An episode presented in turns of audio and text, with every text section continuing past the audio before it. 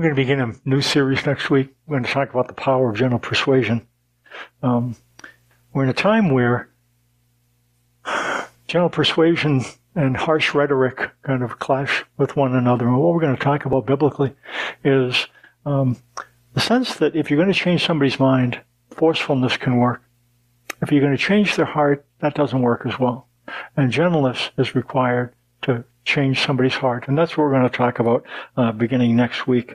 Um, today we're finishing up a series where we've been talking about the uncontrollable sin, and that is referring to coveting.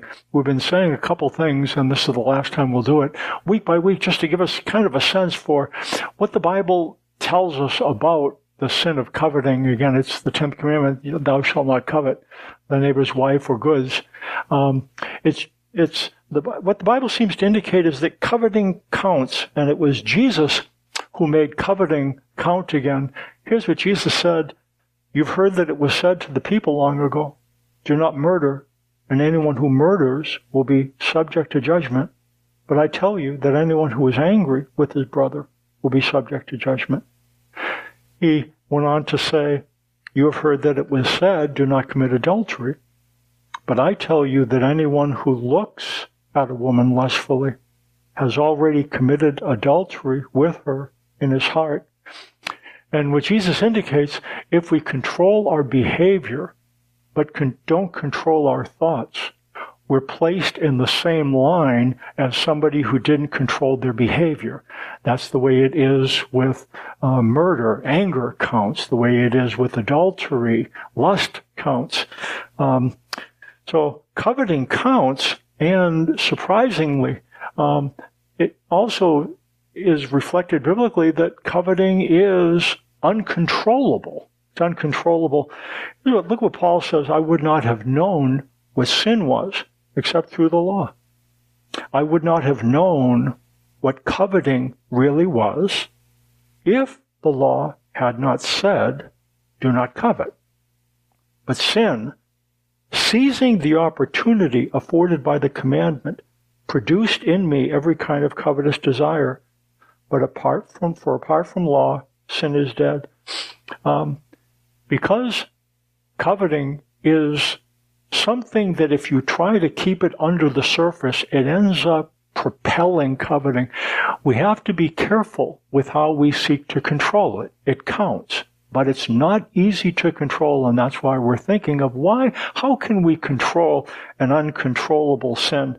Um, what we've looked at is that it's not something that happens easily, and we're talking about the fact that practice makes perfect. What it says. Consider it pure joy, James says, my brothers, whenever you face trials of many kinds, because you know that the testing of your faith develops perseverance. Perseverance must finish its work, that you may be mature and complete, not lacking anything. It says perseverance must finish its work, so that you must be mature and complete, lacking nothing. Uh, to be mature and complete literally means to be perfect. And the word for perfect here is not talking about morally perfect. It's talking more about being useful than being kind of spotless or blameless.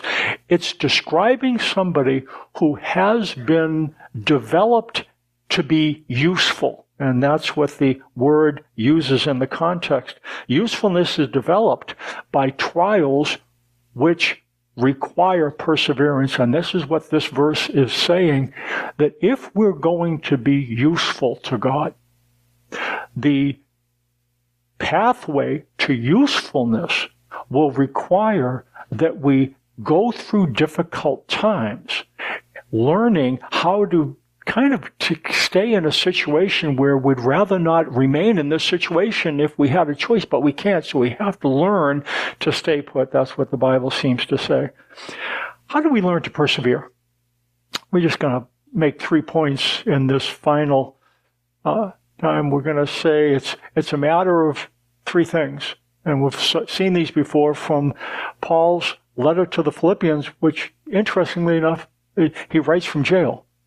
And so, being in a place where he would rather not have been, Paul tells us about what it is that will allow us to learn to persevere. And we're going to talk about three things present, ponder, and repeat.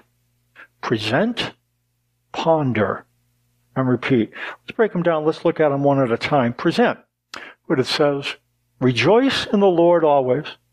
I will say it again, rejoice. Let your gentleness be evident to all. The Lord is near. Do not be anxious about anything, but in everything, by prayer and petition, with thanksgiving, present your requests to God. And the peace of God, which transcends all understanding, will guard your hearts and your minds in Christ Jesus. Notice a couple things. We've talked about the five steps and we'll talk about them at the end. They are be real, be still, Speak freely. Wait perseveringly and respond gently. How do we control coveting? And again, we'll show these at the end, but we've been looking at this now for a couple of weeks. They are five steps. Be real, be still, speak freely. That leads to waiting perseveringly and responding gently, presenting God's request leads to gentleness. That's what it seems to suggest here. Rejoice in the Lord always. Again, say rejoice. Let your gentleness be evident to all. How in the world can we let our gentleness be evident to all? When we're in, when we're experiencing things that we don't want to experience, gentleness is not always the first reaction that comes up when we scoop stuff out of our heart. We don't come up with a, a clump of gentleness. We come up with a clump of anger or how in the world can we come up with gentleness? How does that work? And what it says, if we present our requests to Him, the peace of God will protect our hearts and bring us to a place that we will little by little be able to react more gently to circumstances that require us to endure. Now, I want to be careful here. This is not a point in time, it'll happen tomorrow. The Bible we have to put it into practice. That's the deal. Practice makes perfect. And what we're going to see, the change that God makes in our lives doesn't come with a whoosh. It's not the way it works. I wish it was. But it requires time and it requires practice. And we're going to talk about what it is that we can put into practice. But what it says about God's peace is that God dispatches his peace to protect our minds and hearts and to produce gentleness. And he does this when we present our requests to him. It says, present your requests. And when we present our request, the peace of God, which transcends all understanding, guards our hearts and minds. And that's the way this works. God's peace then is not a feeling. So to have God's peace doesn't mean that you'll feel peaceful. That's not what it's about. Experiencing God's peace means that there is enough focus to be able to think about what God is saying, think about what God is promising. That's what God's peace allows. It doesn't screen out the things that we might not want to look at in our lives, and all of us have those things.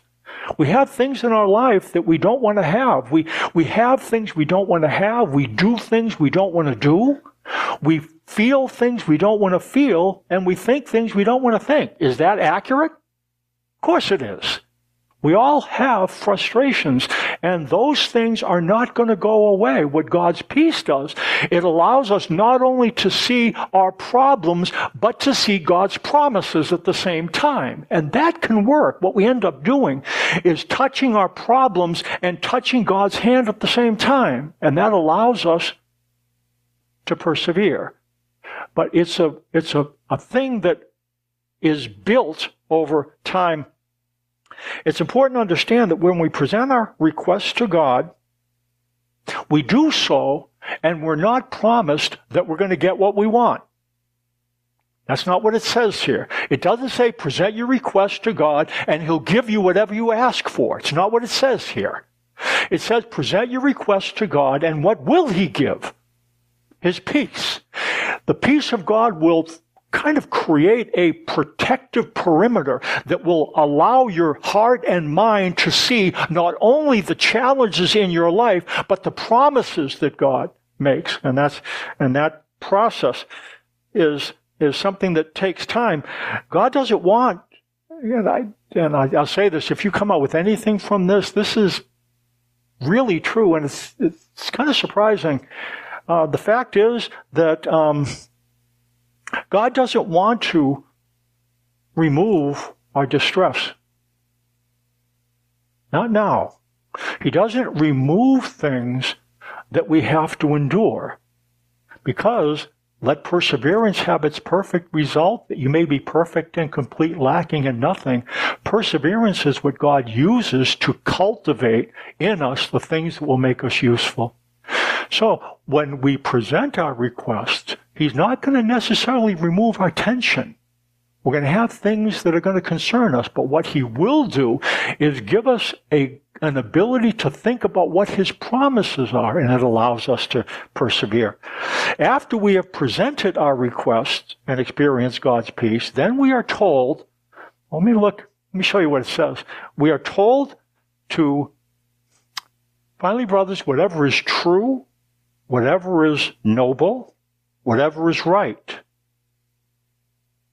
whatever is pure, whatever is lovely, whatever is admirable, if anything is excellent or praiseworthy, think about such things.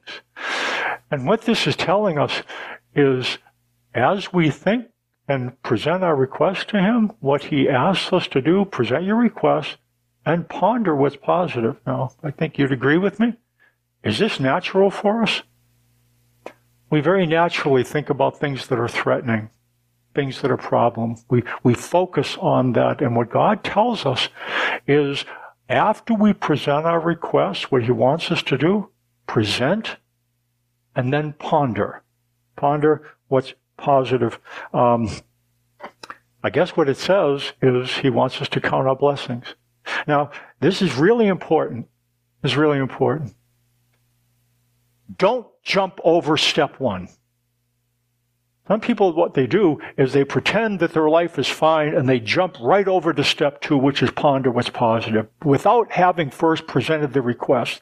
That doesn't work. What that ends up doing, it ends up pushing things under the water. It pushes things, so things that we don't want to feel and think, we kind of push those so we don't think about them. And we think, well, I don't think about them. That means that if they're okay and other people don't see them. But here's the problem with that. Um, it says in the, both the Old and New Testament of the Bible, Lord says, These people come near to me with their mouth, and they honor me with their lips, but their hearts are far from me.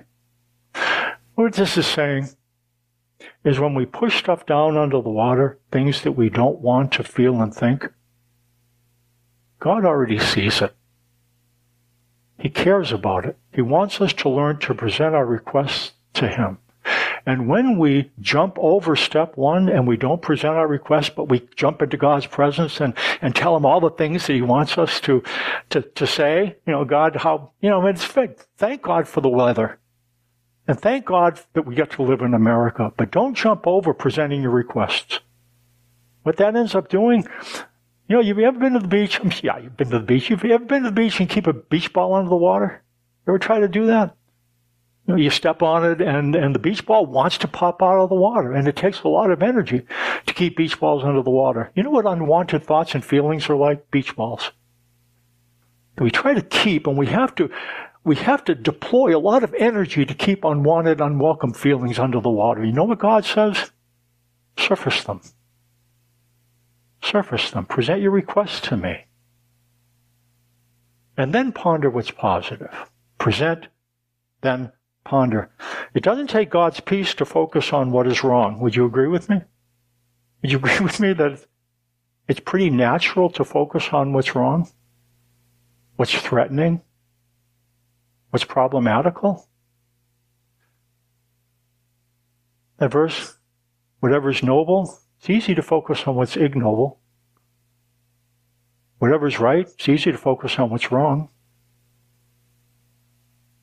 Whatever is pure, easy to focus on what's impure. Whatever is lovely, easy to focus on what's ugly.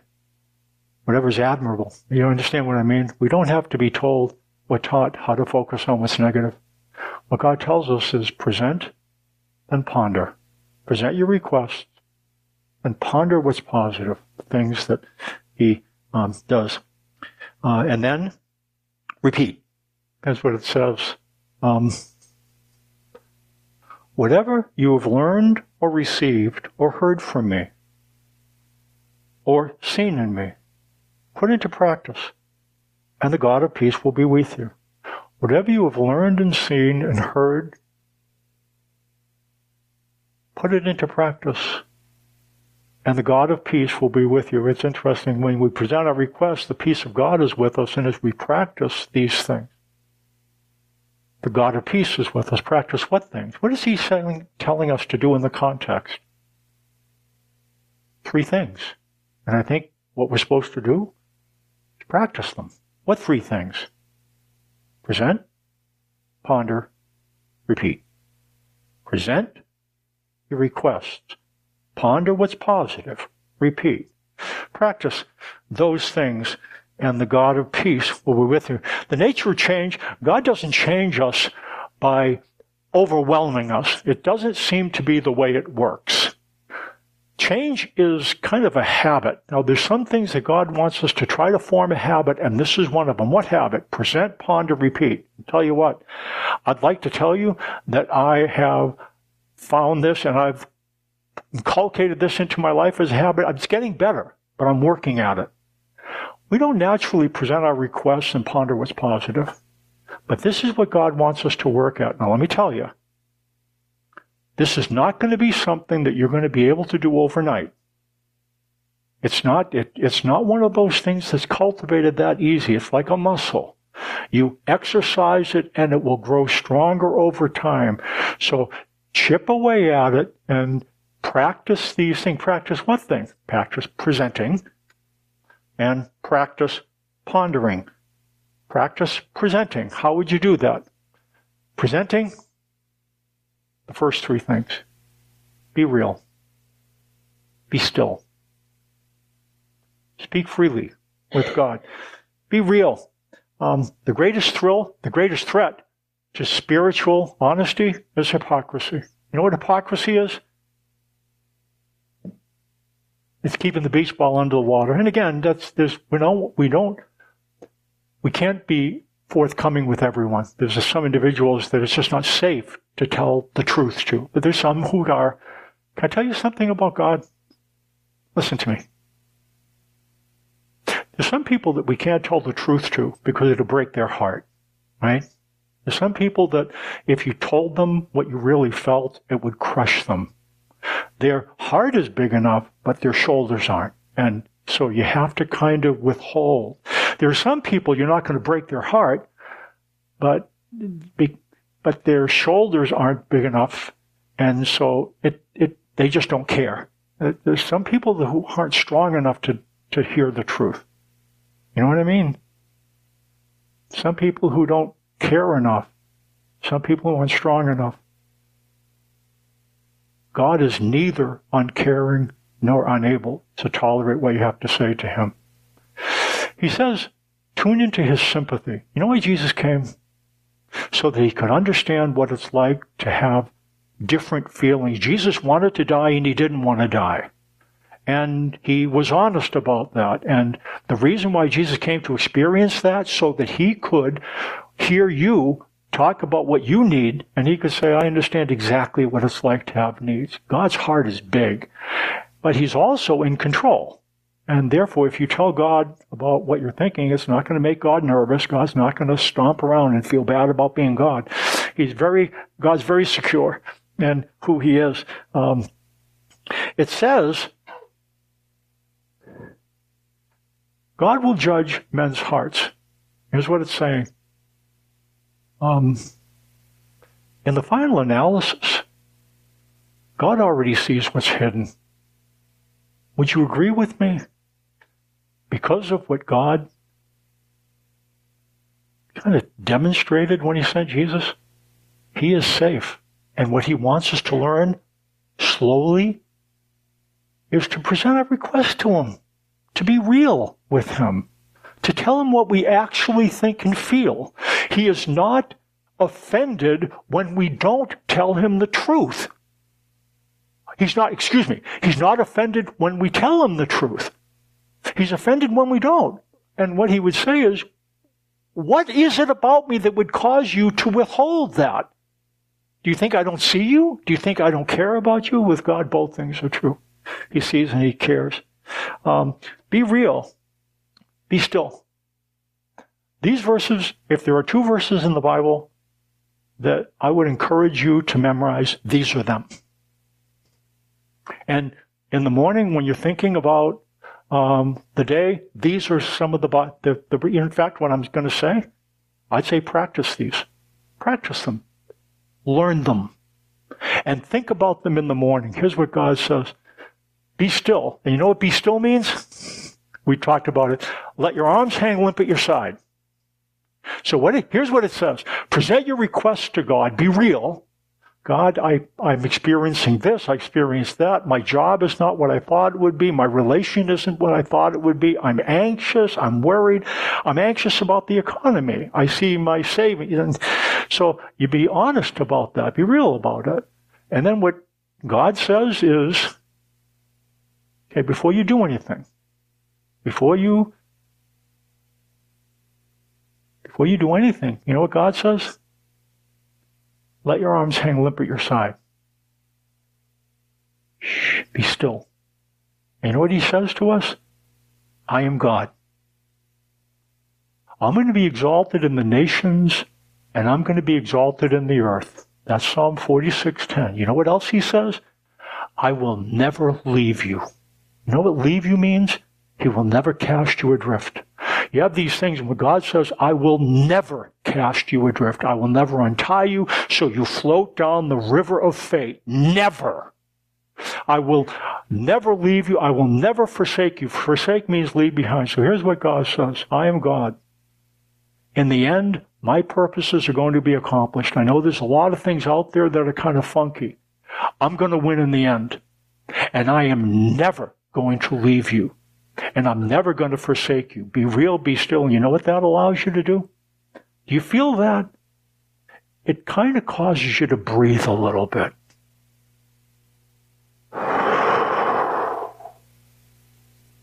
It's not all on me.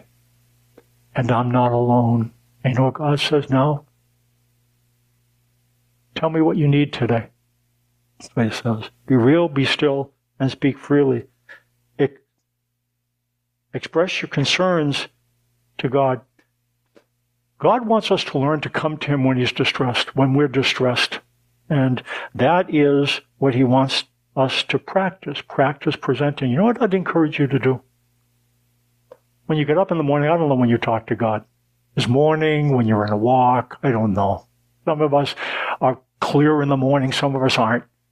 But whenever you talk to God, and this is, might not feel natural, and if it doesn't feel natural, I don't want you to give up. Practice makes perfect. Practice makes perfect. It's not going to be comfortable all of a sudden. Practice it though. Practice what, Mike? Be real, be still, speak freely. Practice it. Be real. If you get up tomorrow morning, you might say, you know what, God, I have things today that I really don't want to do. I, I'm doing things I don't want to do. I think it's not that everything's terrible, but it's not good enough to keep me from being anxious. I feel anxious. Be real. And then be still. Think about God saying, you say that you are God and you will be exalted in the nations and in the earth and you will never leave me and you'll never forsake me. Think about it. And then speak freely. You know what, God? Give me strength today. I have a really hard day. Give me wisdom today. I'm in a situation that I don't want to be in. Give me peace. Those are good things to pray for, by the way. Strength, wisdom, peace, and tell God what you want. Present your requests. Wish I had more friends. Wish I had better friends. I wish I had a better retirement. I wish my thoughts were easier. I wish I didn't have to endure these difficult things. Be real. Be still. Speak freely. Be real. Be still. Speak freely. Be real. Be still. Speak freely. Put it into practice. Practice it. And then present, practice presenting, and then practice pondering. What it says, even in the middle of difficult things, what can we be thankful for? Because it's not possible to be thankful for, like if you have physical challenges. You say, God, thank you for physical challenges. That sounds hypocritical to me. And I know it's at some point we understand. You know what I would suggest? Um, what he says, if you're in a situation that you have to endure, remember what that verse said, consider it all joy? Whenever you encounter various trials, knowing that the testing of your faith develops perseverance, let perseverance have its perfect result that you may be perfect and complete. One thing you could be thankful for in anything, God, thank you that you're developing perseverance and usefulness in me in the midst of this difficult thing. And that is the truth. We can always ponder something positive, something true, something honorable, something admirable, something right. But it takes time to develop. Um, practice persevering, practice presenting, excuse me, then practice pondering.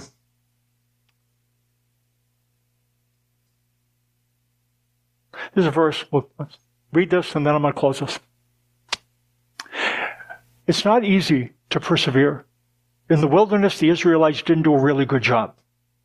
They grumbled and complained and frism, frism, frism, frism, frism, frism, frism, and and and let's see what they they left out, because this is going to this is going to say what the problem was why they didn't do well in the wilderness, why they didn't persevere.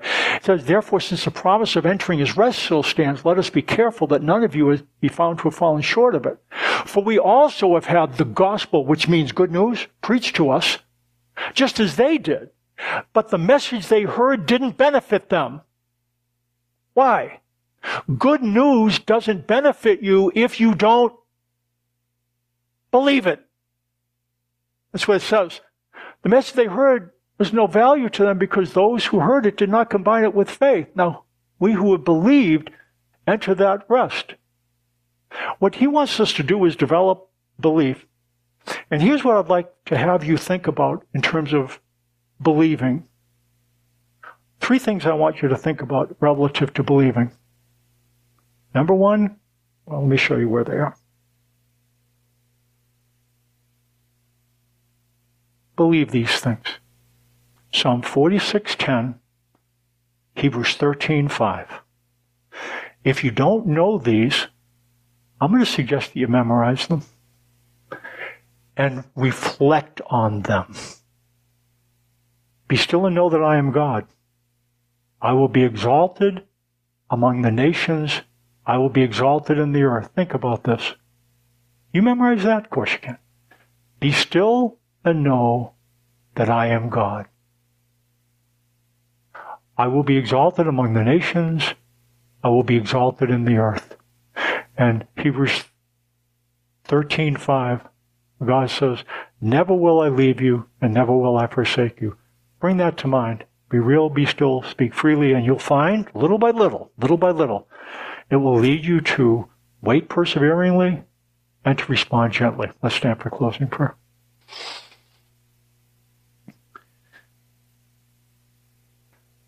God, the fact is, we have things in our life that we don't want to have. We have things we don't want to have. We do things we don't want to do. We feel things we don't want to feel, and we think things we don't want to think. And we'd like for our life to, to be such that we had what we wanted to have and did what we wanted to do and thought what we wanted to think and felt what we wanted to feel, but that doesn't seem to be the way it is. And as we look at your Bible, if we are children, you're going to put us in places where we're going to have to endure. That's how you make us useful. I'd ask that little by little you would allow us to put these things into practice. What things? Presenting our requests, by being real, being still, and speaking freely with you. And not only practice presenting, but practice pondering and letting our mind think and focus on that which, even though we don't have everything we want, there are things that you tell us that promise that we can be thankful for. And I pray that little by little, as we put these things into practice, that we will become little by little by little more Christ-like. In Jesus' name. Amen. Next week we're going to talk about um, the power of gentle persuasion.